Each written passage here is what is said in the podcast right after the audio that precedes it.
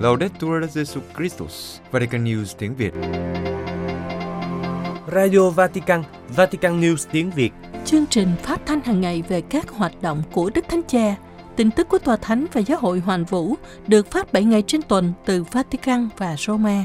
Mời quý vị nghe chương trình phát thanh hôm nay, thứ ba ngày 5 tháng 9, gồm có Trước hết là tường thuật ngày cuối chuyến tông du của Đức Thánh Cha tại Mông Cổ.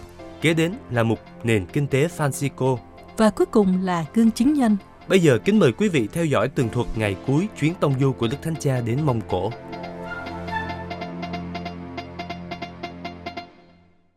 Thứ hai ngày 4 tháng 9 là ngày cuối cùng trong chuyến viếng thăm của Đức Thánh Cha tại Mông Cổ và hoạt động cuối cùng của Ngài trong chuyến viếng thăm này là cuộc gặp gỡ các nhân viên của các tổ chức bác ái ở Mông Cổ và làm phép và khánh thành ngôi nhà thương xót, một cơ sở bác ái của Phủ Doãn Tông Tòa Ulaanbaatar. Vào ban sáng, sau khi dân thánh lễ riêng tại Phủ Doãn Tông Tòa, Đức Thánh Cha đã chào biệt các nhân viên và ân nhân của trụ sở này, rồi vào lúc 9 giờ, Ngài di chuyển đến ngôi nhà thương xót, cách đó 8 cây số. Ngôi nhà thương xót nằm trong một cơ sở giáo dục cũ, trước đây thuộc sở hữu của các nữ tu dòng Saint-Paul de Sart ở quận Ba Yangon, thuộc khu vực trung tâm thành phố. Cơ sở bác ái ra đời từ sáng kiến của các vị lãnh đạo giáo hội địa phương và Đức Hồng Y Giorgio Marengo, phủ doãn tông tòa Ulaanbaatar, và nhờ sự trợ giúp của các hội giáo hoàng truyền giáo Úc, tổ chức Catholic Mission. Cơ sở bác ái hiện có nơi đón tiếp tạm thời dành cho người nghèo, một phòng khám chăm sóc y tế cho người vô gia cư và các nạn nhân bạo lực gia đình. Ngôi nhà còn là nơi cư trú tạm thời cho người di dân và hỗ trợ ban đầu cho họ. Các nhân viên của cơ sở hoạt động trong tương quan chặt chẽ với các cơ sở y tế, với cảnh sát địa phương và các nhân viên trợ giúp xã hội đến ngôi nhà thương xót, Đức Thánh Cha được giám đốc cơ sở đón tiếp giữa tiếng hát chào mừng của những người hiện diện. Chào mừng Đức Thánh Cha, thầy Andre Trần Lê Phương dòng Đông Bosco đã trình bày với Đức Thánh Cha về mục đích của ngôi nhà là đến gần với những người sống bên lề xã hội. Ngôi nhà là nơi mọi người được chào đón, nơi đón tiếp những người dễ bị tổn thương, đặc biệt là các phụ nữ và trẻ em, để họ có thể sống trong môi trường yêu thương, an toàn và bình an. Đây cũng là trung tâm mà các tổ chức của giáo hội đang hoạt động trong các lĩnh vực công bằng xã hội và trợ giúp người khốn khổ có thể quy tụ và trở thành một thực tại, một sự đóng góp chung và cụ thể của giáo hội ở Mông Cổ. Tiếp đến, Sir Veronica Kim, dòng Sampon de Chartres, đại diện cho nhóm y tế, chia sẻ về hoạt động của phòng khám Đức Maria. Sơ cho biết trong 5 năm vừa qua, mỗi năm phòng khám này chăm sóc cho trung bình từ 10 đến 12 ngàn bệnh nhân, với các hoạt động chăm sóc y khoa và thuốc men cho những người không thể đến bệnh viện vì không có giấy tờ tùy thân, phẫu thuật miễn phí cho trẻ em bệnh tim, cung cấp các loại thuốc không dễ có ở Mông Cổ và khi cần thiết, hỗ trợ tài chính cho chi phí phẫu thuật, các nhu cầu cơ bản và chi phí y tế. Từ một lần nhìn thấy những người vô gia cư chịu giá rét vào mùa đông, Sơ bắt đầu phân phát trà và bánh mì vào buổi sáng và sau một lần bị mất giày, Sơ đã cung cấp giày cho những người thiếu thốn. Sơ Kim chia sẻ, trong 8 năm qua, thực tế con đã thấy mình còn nghèo hơn những người mà chúng con phục vụ. Thực ra, ở bên họ, chính con là người dần dần tìm thấy sự an ủi và được bảo vệ khỏi những ảnh hưởng tiêu cực của thế giới vật chất của chúng ta. Mặc dù không phải lúc nào cũng dễ dàng phục vụ tất cả những người đến đây hàng ngày để tìm kiếm sự giúp đỡ, nhưng những trải nghiệm này đã dạy con mở lòng mình với Thiên Chúa và nhắc con nhớ rằng người có một kế hoạch dành cho con. Con chân thành hy vọng rằng công việc của phòng khám Đức Maria có thể mang lại niềm vui cho Thiên Chúa và người nghèo. Tiếp đến là chứng từ của Lucia Ogongeren, một người khuyết tật Lucia được mời đến giáo hội công giáo vào năm 2002 với sự trợ giúp của các nữ tu dòng truyền giáo Consolata. Cô đã cảm nhận được Chúa Giêsu chịu đóng đinh trên thập giá vì mình, vì tình yêu, vì các tội lỗi của mình và cô cảm nhận rằng cô cần vui lòng vác thập giá. Cô đã vui tươi chấp nhận thập giá của sự khuyết tật. Cô đã nói với nhiều anh chị em bị khuyết tật rằng Thiên Chúa ban cho mỗi người cơ hội và tùy thuộc cách chúng ta đón nhận cơ hội này mà cuộc đời của chúng ta được đầy tràn tình yêu Chúa. Cô nói, Tôi thiếu hai tay và hai chân, nhưng tôi muốn nói rằng tôi là người may mắn nhất thế giới bởi vì tôi đã quyết định chấp nhận hoàn toàn tình yêu của Thiên Chúa, tình yêu của Chúa Giêsu. Lucia kết thúc chứng từ với Thánh Vịnh 23, Chúa là mục tử của con, con chẳng thiếu thốn gì. Tiếp tục cuộc gặp gỡ, Đức Thánh Cha nói với các nhân viên bác ái rằng để thực sự làm điều tốt cần có một trái tim nhân hậu, quyết tâm tìm kiếm điều tốt nhất cho người khác. Ngài đề cao sự quảng đại dấn thân vô vị lợi của các tình nguyện viên và mời gọi người dân Mông Cổ hãy tham gia phục vụ tha nhân. Mở đầu bài diễn văn, Đức Thánh Cha nhắc lại những lời của Chúa Giêsu: Ta đói và các con đã cho ăn, ta khát và các con đã cho uống và nói rằng đây là tiêu chuẩn Chúa đưa ra cho chúng ta để nhận ra sự hiện diện của người trên thế giới và điều kiện để vào hưởng niềm vui tột đỉnh của nước Chúa vào ngày phán xét cuối cùng. Chân lý này đã được cộng đoàn Kitô hữu sơ khai chứng minh bằng hành động rằng bác ái là một yếu tố nền tảng cho canh tính của mình để xây dựng một giáo hội được thiết lập vững chắc trên bốn trụ cột hiệp thông, phụng vụ, phục vụ và chứng tá. Và Đức Thánh Cha nhận xét, thật tuyệt vời khi thấy rằng sau bao nhiêu thế kỷ, cũng tinh thần đó đã thấm nhập vào giáo hội Mông Cổ, trong sự nhỏ bé của mình, giáo hội sống hiệp thông huynh đệ, cầu nguyện, phục vụ quên mình cho nhân loại đang đau khổ và làm chứng cho đức tin của chính mình. Ngôi nhà thương xót theo Đức Thánh Cha là một biểu hiện cụ thể về việc chăm sóc người khác, dấu chỉ mà qua đó người ta nhận ra các ký tơ hữu. Bởi vì nơi nào có sự chào đón, lòng hiếu khách và sự cởi mở với người khác, nơi đó chúng ta hít thở hương thơm tốt lành của Chúa Kitô. Đức Thánh Cha giải thích, sự quảng đại phục vụ tha nhân, quan tâm đến sức khỏe của họ, những nhu cầu thiết yếu, giáo dục và văn hóa, ngay từ đầu đã là nét nổi bật của thành phần sống động này của dân Chúa.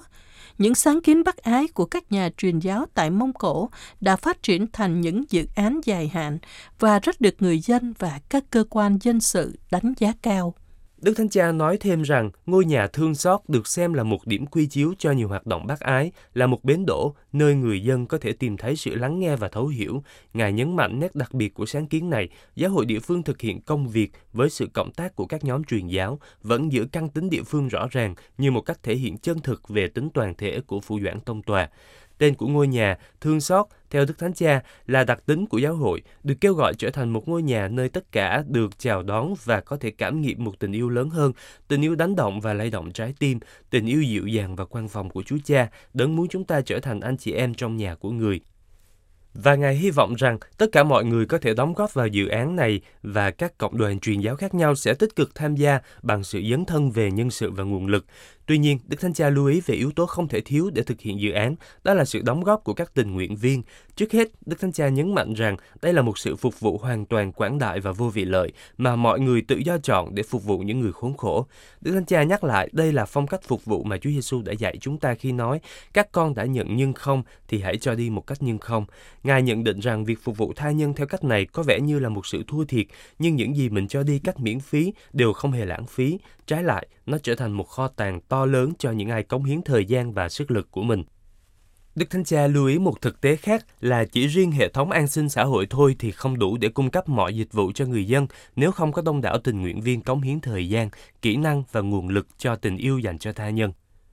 Ngài khuyến khích tất cả công dân Mông Cổ hãy tham gia vào công việc tình nguyện, sẵn sàng phục vụ người khác. Cuối cùng, Đức Thánh Cha muốn bác bỏ một số huyền thoại. Đầu tiên là huyền thoại cho rằng chỉ những người giàu có mới có thể tham gia hoạt động tình nguyện. Ngài nhận định không nhất thiết phải giàu có mới làm được việc tốt.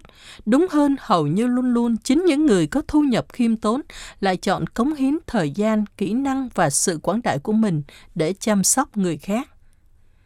Huyền thoại thứ hai cho rằng giáo hội công giáo dấn thân vào các hoạt động thăng tiến xã hội là để chiêu dụ tín đồ. Chăm sóc tha nhân là một hình thức dụ dỗ người khác. Đức Thánh Cha khẳng định rằng các ký tơ hữu nhận ra những ai đang cần được giúp đỡ và làm mọi điều có thể để xoa dịu nỗi đau khổ của họ, bởi vì ở đó họ nhìn thấy Chúa Giêsu, con Thiên Chúa. Ngài mong muốn ngôi nhà thương xót là nơi mà những người thuộc các tín ngưỡng khác nhau và ngay cả những người không có tín ngưỡng cùng nỗ lực với người công giáo địa phương để giúp đỡ nhiều anh chị em trong nhân loại một cách đầy nhân ái và để giấc mơ này thành hiện thực, những người có trách nhiệm công phải hỗ trợ những sáng kiến nhân đạo này, khuyến khích sự hiệp lực chân thực vì lợi ích chung. Huyền thoại thứ ba cho rằng chỉ có tiền bạc mới quan trọng và cách duy nhất để chăm sóc người khác là thuê nhân viên làm công ăn lương và đầu tư vào các cơ sở vật chất to lớn. Đức Thánh Cha nhấn mạnh rằng việc bác ái đòi hỏi tính chuyên nghiệp, nhưng các sáng kiến bác ái không được trở thành công việc kinh doanh mà phải duy trì sự tươi mới của các công việc bác ái, nơi những người cần giúp đỡ tìm thấy những người có khả năng lắng nghe và cảm thông mà không nghĩ đến bất cứ sự đền trả nào. Đức Thánh Cha tóm lại rằng để thực sự làm điều tốt, cần có một trái tim nhân hậu quyết tâm tìm kiếm điều tốt nhất cho người khác. Chỉ dấn thân vì thù lao thì không phải là tình yêu đích thực, chỉ có tình yêu mới chiến thắng được sự ích kỷ và giúp thế giới phát triển. Ngài kết thúc với câu chuyện về mẹ Thánh Teresa Calcutta. Khi một nhà báo nhìn thấy mẹ cúi xuống vết thương nặng mùi của một bệnh nhân, đã nói với mẹ, việc mẹ đang làm thật đẹp, nhưng cá nhân tôi sẽ không làm điều đó dù có một triệu đô la. Mẹ Teresa mỉm cười và trả lời, tôi cũng không làm điều này vì một triệu đô la, tôi làm điều này vì tình yêu Thiên Chúa. Kết thúc cuộc gặp gỡ, Đức Thánh Cha đã cùng với những người hiện diện đọc kinh kính mừng và sau đó Ngài ban phép lành cho mọi người. Trước khi rời cơ sở, Đức Thánh Cha đã làm phép tấm bản tên của cơ sở bác ái và sau đó Ngài di chuyển đến phi trường quốc tế Kingis Khan cách đó gần 50 cây số để lên máy bay trở về Roma. Tại phi trường, Bộ trưởng Ngoại giao của Mông Cổ đã đón Đức Thánh Cha tại sảnh VIP và hai vị đã có cuộc trò chuyện ngắn trước khi Đức Thánh Cha chào phái đoàn địa phương và phái đoàn đại diện giáo hội Mông Cổ và lên máy bay. Chuyến bay của hãng hàng không ITA của Ý cất cánh lúc 12 giờ trưa giờ địa phương, bay qua 8.230 cây số với thời gian hơn 11 tiếng, đưa Đức Thánh Cha về đến phi trường Fiumicino của Roma vào lúc khoảng 5 giờ chiều thứ hai ngày 4 tháng 9 theo giờ Roma.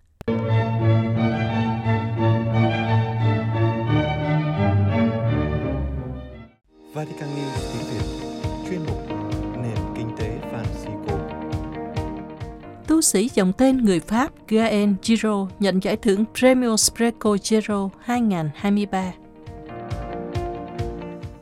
À, đầu ngày còn dư mấy viên kẹo nữa mà không biết làm gì ta. Giờ ăn nhiều thì bị tiểu đường. Hay là ngồi uh, nghĩ vài câu đố cho học sinh tới để học sinh trả lời nhỉ? Đôi khi vừa có tiếng là mình nhân văn thương người mà lại khỏi phải bị tiểu đường nữa. Chào thầy. Ủa thầy thầy mang bánh kẹo theo nhiều vậy cho con một cái đi đang đói bụng quá cho cho gì mà cho bây giờ muốn có để muốn có thưởng thì cũng phải trả lời được câu à. hỏi này câu hỏi kia chứ tự nhiên cho cho. Bữa nay khó tính vậy thầy. Thường dễ tính lắm mà. Dễ gì? Thôi bây giờ là tôi là bây giờ đóng vai thầy giáo làng khó tính rồi Thế bây giờ thôi dễ này, hỏi hỏi bạn trẻ một uh, một vài câu hỏi đi, trả lời được thì cho hết đống kẹo này. Câu hỏi đơn giản liên quan đến kinh tế. Chú tôi, vậy thì chẳng khác gì thì làm như con thèm ăn kẹo lắm vậy. Thì chuyện chỉ là đói đói chút muốn xin thầy cái kẹo thầy làm khó khăn quá à. Thôi thầy muốn đối Thôi, thì có trả lời đi. không này? Rồi thôi, thấy cái kẹo cũng có vẻ hấp dẫn. đố thử câu coi như thế nào thầy nha. Câu thứ nhất này nhanh luôn nhá. Nước nào có GDP cao nhất Đông Nam Á? Trời ơi, cái gì chứ cái này dễ òm như thầy cũng đố nữa. Singapore chứ nước nào? Sai rồi bạn, Singapore là nước có thu GDP trên trên người đó là thu nhập bình quân đầu người cao nhất. Còn tổng GDP cao nhất là Indonesia chứ. Ủa? À, không, con con hay bị lộn hai cái nước đó với nhau không thầy thì không cảm. Singapore với Indonesia. À, ý là con nghĩ tới uh, Indonesia đấy chứ không phải là Singapore đâu. Thôi lấy kẹo ăn đi rồi có sức mà học bài này. Mệt quá giờ hỏi gì nữa tập trung vào bài học đi chứ.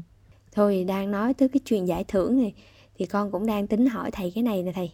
Mới sáng nay con đọc được cái tin trên ờ, trên mạng á quên mất cái trang nào rồi.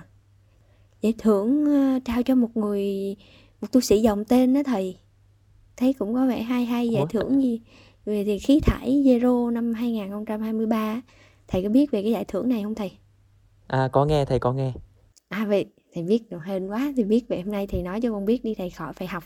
Thì đang tiện thể nói về giải thưởng thôi thì thì hôm nay thầy cho con một phần thưởng nói về cái này. Mà chạy tìm được thông tin gì về cái giải thưởng này vậy?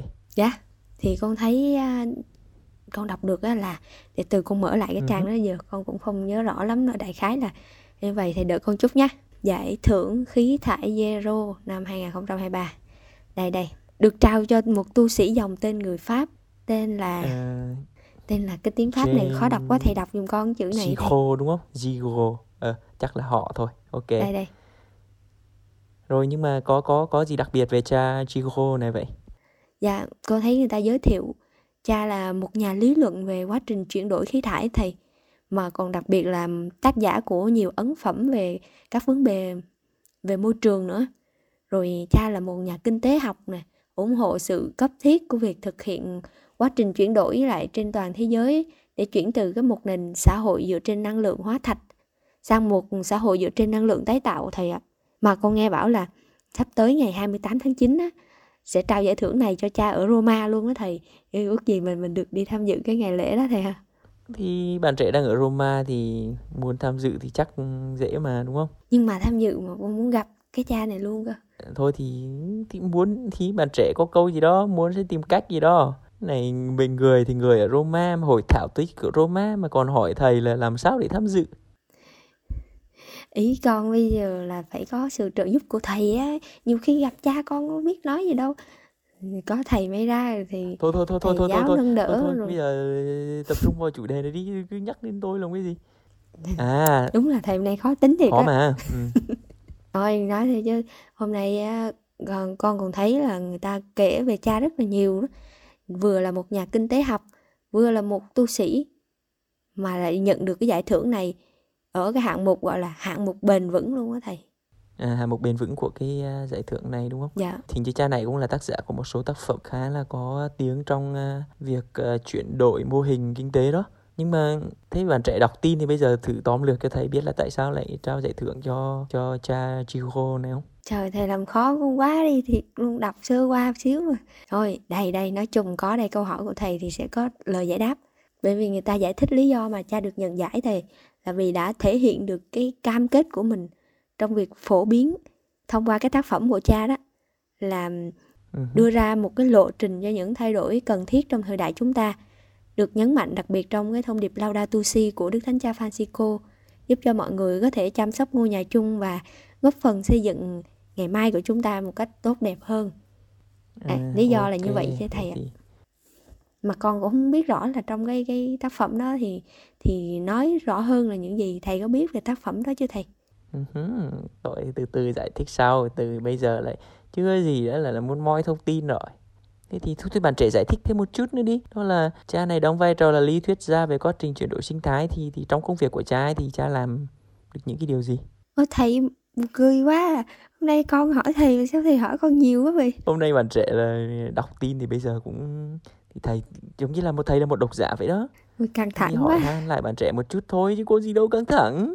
Ôi ơi, đúng là lấy được cây kẹo của thầy phải trả giá quá đắt um, cũng may là hôm nay con thấy cái cái tựa đề của bài báo này khá là thú vị á, cho nên cũng đọc được nhiều nhiều thì con thấy theo như cái câu hỏi của thầy á, trong cái vai trò là lý thuyết gia về quá trình chuyển đổi sinh thái á, thì cha với công việc của mình đã ủng hộ và truyền đạt cái sự cấp bách của việc thực hiện quá trình chuyển đổi trên tái chuyển đổi trên toàn thế giới thầy ạ. Là có nghĩa là nhằm chuyển từ một cái xã hội mà dựa trên năng lượng hóa thạch nè sang một xã hội dựa trên năng lượng tái tạo giống như lúc nãy con nói đó là lý do mà cha được nhận giải thưởng đó mà cha nhấn mạnh là đó là một cơ hội tuyệt vời để thay đổi cái lối sống của chúng ta và mở ra một à, cách tiếp cận nhân văn hơn rồi ngài cũng đồng thời chỉ trích cái cách giảng dạy kinh tế học thời hiện đại á là hiện nay á thầy là ừ, cũng như là đưa Ừ. ra các cái đề Ừ. xuất nhằm giải quyết cái tình trạng khẩn cấp về khí hậu nói chung là sơ sơ là như Wow. vậy tốt tốt á. Mình thấy là bạn trẻ tóm tin rất là tốt và cũng có tìm hiểu à, về một số cái lập luận của cha Chico đúng không? Dạ. Nhưng mà à bạn trẻ có nhắc đến cái việc là cha có phê bình hoặc là đưa ra một số cái góc nhìn khác về cái kinh tế học hiện thời đó. Dạ. Và và đưa ra một số cái đề xuất nhằm giải quyết về tình trạng à, biến đổi khí hậu thì không biết là cha chỉ trích điều gì về kinh tế học hiện thời bạn trẻ lại chưa rồi. Con chỉ mới đọc thông tin thôi con đã đâu đọc tác phẩm của cha đâu con chưa có đọc cái tác phẩm đó. Thầy đùa bạn trẻ đó chắc bây giờ thầy à, à, sẽ nói cho bạn trẻ một chút ha một chút về cái cách tiếp cận của cha. Thầy tội nghiệp quá nãy giờ cũng tìm hiểu thông tin các kiểu rồi mà. Thầy làm con tụt huyết áp lắm rồi đó. Hôm nay lên sóng mà thầy hỏi quá nhiều mà toàn là sai không và thầy làm con muốn nghỉ học rồi. Thì à, nãy đầu buổi đó thầy có hỏi bạn trẻ về à, GDP rồi GDP bình quân đầu người dạ. của Singapore hay là Indonesia đó. Thì trong cái lối tiếp cận của kinh tế học cổ điển thì GDP là một cái thông số để đo lường quy mô của nền kinh tế cũng như sức mạnh của một nền kinh tế và trong một cái tác phẩm khá là nổi tiếng của thầy, thầy chưa thuộc bài và quan điểm này theo những công trình khá là nổi tiếng của Thomas Piketty có tên là Tứ bản thế kỷ 21 cũng đã được dịch qua tiếng Việt đó và là một tác phẩm có tầm ảnh hưởng khá lớn trong giới hàn lâm. Góc nhìn của Thomas Piketty đã được nhà kinh tế Robert Solow thiết lập. Dạ. Yeah. Thì những cái nhân vật này thì chắc dần dần à, thầy sẽ giới thiệu thêm với bạn trẻ và được dùng để làm à, hệ ý cho toàn bộ tầm nhìn được đề xuất trong cái, cái tác phẩm là Tứ bản thế kỷ 21 và trong tất cả những cái bài viết làm tựa đề hoặc là làm điểm tựa cho cái tác phẩm này thì uh, mô hình tăng trưởng kinh tế theo cái tác phẩm uh, tứ bản thế kỷ 21 này á, là một cái mô hình ngoại sinh tân cổ điển tức là mô hình tăng trưởng kinh tế mà không đề cập đến cái cách thức hoặc là cái tần suất sử dụng tài nguyên thiên nhiên và coi nhẹ mọi tác động ngược của khí hậu lên nền kinh tế. Tức là bỏ qua cái tác động của môi sinh cái tác động của biến đổi khí hậu trong cái quá trình phát triển kinh tế. Cho nên cha Chico này ngang qua những cái bài viết của mình thì đã đặt lại câu hỏi đó là liệu cái mô hình tăng trưởng kinh tế dựa theo GDP hoặc là cái mô hình kinh tế cổ điển đó à, dựa trên cái mô hình phát triển của Robert Solow mà bỏ qua cái yếu tố tác động của môi trường hoặc là tác động ngược của môi trường lên quá trình phát triển kinh tế thì liệu có khả thi hay không? Và một nền kinh tế dựa hoàn toàn vào cái năng lượng hóa thạch như con người đang xây dựng hiện giờ thì nó có mức độ bền vững đến bao nhiêu đó? đó là cái, cái tầm quan trọng của cha Giro trong những thảo luận về à, kinh tế học đương đại mà thầy um, hồi nãy giờ con nghe cái cách mà thầy giải thích vấn đề mà cha đưa ra khá là hay á nhưng mà cái vấn đề rất là quan trọng ở đây là con con thì bản thân con là con chưa hiểu á không biết là quý thính giả có hiểu không nhưng mà cái cái vấn đề mà chuyển đổi từ một xã hội dựa trên năng lượng hóa thạch sang năng lượng tái tạo là sao thầy tức là bạn trẻ chắc cũng đã nắm được rồi mà tức là những cái năng lượng như hiện tại là nền kinh tế chúng ta dựa trên dầu mỏ và than đá đúng không là à. chủ yếu uh, những cái nguồn năng lượng mà là động lực cho phát triển kinh tế từ các ngành dạ, điện dạ, dạ. cho tới các ngành uh, sản xuất đúng không nhưng mà cái sự tinh tế của cha Zigo trong những cái phân tích của cha tức là không chỉ là một cái sự hô hào về năng lượng tái tạo kiểu như chúng ta ồ ạt phát triển năng lượng gió năng lượng mặt trời nhưng là cái yeah. bước chuyển cái bước chuyển nó rất là quan trọng tức là giống như một cái chuyến bay mình đáp đó nó không có quá đột ngột mà gây ra nổ cả máy bay tức là hiện tại bây giờ chúng ta đang uh, một nền kinh yeah, dạ, tế. Dạ. đang bay bằng năng lượng hóa thạch mà làm sao chúng ta đáp cánh một cách nhẹ nhàng á thì yeah. quá dạ. trình chuyển đổi nó nó quan trọng chứ không phải là uh, đơn giản chỉ là câu chuyện hô hào rồi cứ làm năng lượng gió năng lượng mặt trời là đủ thì có lẽ cần Đúng cái khoảng rồi. không gian uh, của nhiều số hơn để thầy và bạn trẻ bàn thêm về những cái lập luận của cha Zico liên quan đến uh, quá trình chuyển đổi này ha. Ồ, vậy thì thấy con thấy đúng là cha nhận giải thưởng là xác đáng rồi không có gì mà phải chê được nhưng mà thầy còn biết nhiều gì về cha không thầy nếu chỉ biết cha chỉ là một tu sĩ thì cha còn là là một người như thế nào nữa thầy hiện tại thì cha là thành viên của cơ quan năng lượng quốc tế và cha còn là giám đốc chương trình uh, nghiên cứu tại CNAS là cơ quan nghiên cứu quốc gia của Pháp ở Paris và giáo sư thần học chính trị tại uh, Saint Joseph. Uh, trước đây thì uh, và hiện tại cha còn là giám đốc chương trình uh, công lý môi trường Environmental Justice Program tại Đại học Georgetown của Mỹ. Wow. Có lẽ là giới thiệu sơ sơ một chút như vậy để bạn trẻ và quý thính giả biết về chân dung của một uh, kinh tế gia và cũng là một uh, và cũng là một tu sĩ có thể nói là đóng vai trò tiền phương trong uh, những lập luận và những thảo luận mang tính hàn lâm về chuyển đổi năng lượng và biến đổi khí hậu trong thời đại hôm nay. Vậy thầy ơi, thì uh, theo cái chương trình mà cha sẽ được nhận giải thưởng là tháng 9 tới đây á, thầy có thể tạo cơ hội để quý thính giả cũng như con được gặp mặt hay là được gặp gỡ cha một chút không thầy? Ừ, thì không không dám hứa hiện tại bây giờ không dám hứa bạn trẻ ơi thì uh, hy vọng sẽ có thể gặp được. Nhưng mà trước mắt á, thay vì cứ cố gắng gặp nhân vật này thì tốt hơn thì chúng ta nên tìm hiểu những cái lập luận và những suy tư của nhân vật này thì hơn ạ.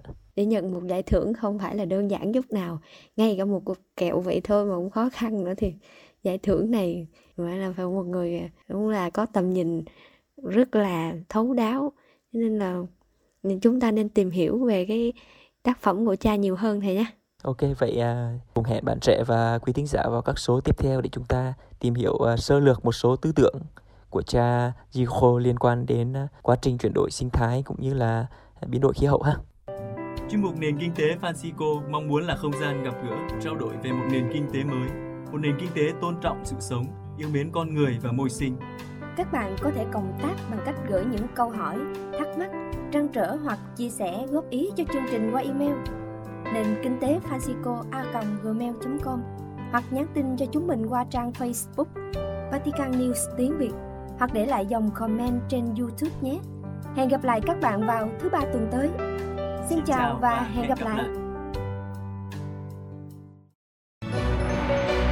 Vatican News tiếng Việt Chuyên mục Gương chứng nhân Ơn gọi của Sir Andriana Emilia, hoa trái của Đại hội Giới Trẻ Thế Giới năm 2013. Sơ Adriana Elimia đã chia sẻ trên mạng xã hội về hành trình ơn gọi dân hiến của mình. Cách đây 10 năm, năm 2013, thiếu nữ Adriana đã tham dự Đại hội Giới Trẻ Thế Giới ở Rio de Janeiro, Brazil. Cùng với một nhóm bạn bè, và năm nay, Adriana cũng tham dự sự kiện Giới Trẻ Công giáo Toàn cầu tại Lisbon với một nhóm bạn trẻ khác. Nhưng lần này, với tư cách là một nữ tu thuộc dòng nữ tỳ Chúa Giêsu. Chia sẻ về ơn gọi của mình, Sơ Adriana nói, mười năm qua là một cơ hội để sơ hiểu sâu hơn về tình yêu bao la của Chúa. Đôi khi chúng ta không nhận ra thời gian đang trôi qua và cuộc sống đã thay đổi rất nhiều. Với thời gian, chúng ta có nhiều kinh nghiệm và nhiều thay đổi. Và thường chúng ta chỉ nhận ra điều này khi chúng ta dừng lại và nhìn lại quãng đường đã đi. Sơ andriana chia sẻ rằng, trước khi gia nhập dòng nữ tỳ Chúa Giêsu do chân phước Carmen Rendiles sáng lập, giờ có một cuộc sống như bao thiếu nữ khác. Học luật, đi chơi với bạn bè, dự tiệc, có bạn trai và tham gia trong một nhóm sinh hoạt trong giáo xứ. Nhưng Sơ nói, trong giây phút cầu nguyện trước thánh thể, tôi khám phá ra Thiên Chúa kêu gọi tôi trở thành một nữ tu. Chúa Giêsu không muốn tôi chỉ dành cho người một ngày cuối tuần. Chúa không muốn một chút thời gian của tôi. Chúa Giêsu muốn tất cả cuộc sống của tôi và tôi đón nhận ý muốn của người. Tôi đã buông bỏ dự án của mình để đón nhận dự án của Chúa. Trong lịch sử ơn gọi của Sơ Adriana, Ngày Giới Trẻ Thế Giới 2013 là một điểm quan trọng. Khi chứng kiến nhiều người trẻ, đặc biệt các nữ tu dành nhiều thời giờ cầu nguyện ở với Chúa Giêsu thánh thể, Adriana đã tự hỏi về dự án cuộc đời của mình. Sơ nói, trong suốt thời gian diễn ra đại hội giới trẻ ở Rio, tôi đã thấy nhiều nữ tu, hầu hết còn trẻ, những người với niềm vui, sự đơn sơ, gần gũi và khó nghèo đã chất vấn cuộc sống của tôi mà tôi không hề hay biết. Dĩ nhiên, tôi về nhà với lòng nặng trĩu sau khi trải qua lễ ngủ tuần trẻ. Và lần này ở Lisbon 2023, Sơ Adriana đã trở lại với tất cả niềm hy vọng được sống trải nghiệm đó. Nhưng giờ đây, với một cái nhìn khác, Sơ nói tiếp. Đối với tôi, thật tuyệt vời khi cảm thấy giờ đây tôi đang đi giữa đám đông đó nhưng lần này là một người đã được thánh hiến. Và vẻ đẹp của việc chia sẻ kinh nghiệm ơn gọi với rất nhiều bạn trẻ, với sự tò mò, e dè, vui vẻ và nhiệt tình, đã đến gặp gỡ và chia sẻ ơn gọi. Cuộc sống mới này hoàn toàn dâng hiến cho Chúa Giêsu là một hồng ân và nét đẹp, nhất là hồng ân chia sẻ. Bởi vì trong đời dân hiến, các tu sĩ được mời gọi không chỉ trao ban cuộc sống nhưng còn chia sẻ trong cuộc sống nhỏ bé hàng ngày.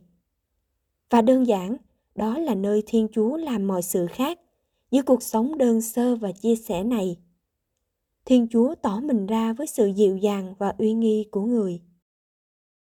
Khi được hỏi sơ sẽ nói gì với một người cảm thấy quan tâm đến ơn gọi tu trì, sơ Andriana trả lời rằng niềm vui được biết bạn đến từ Chúa. Và đối với Chúa, không có điều gì trên đời này có thể sánh được với người. Khi chúng ta tự do đáp lại lời kêu gọi của chúa, chúng ta có thể sống đời đời. Và niềm vui thực sự đó là vì chúng ta được hiện hữu. Vì thế, với tấm lòng sẵn sàng và rất người, chúng ta gieo mình vào vòng tay của đấng là tình yêu. Và chúng ta là ai mà bắt tình yêu chờ đợi? Và để bước theo Chúa Kitô kiên trì trong đức tin công giáo nhất là khi thế giới cố kéo chúng ta về phía ngược lại. Sơ Adriana chia sẻ rằng, không có gì thiết thực hơn là học cách khám phá ra Chúa trong mọi sự và trong mọi người. Điều đó cho phép chúng ta sống mỗi ngày một cách phi thường và tất nhiên với một tình yêu trọn vẹn luôn mãi, đó là Thiên Chúa.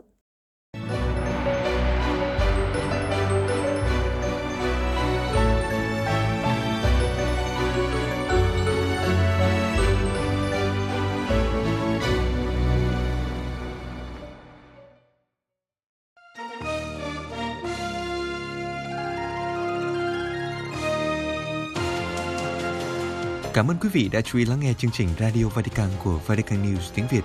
Xin Thiên Chúa chúc lành cho quý vị và toàn gia quyến. Laudetur Jesu Christus, ngợi khen Chúa Giêsu Kitô.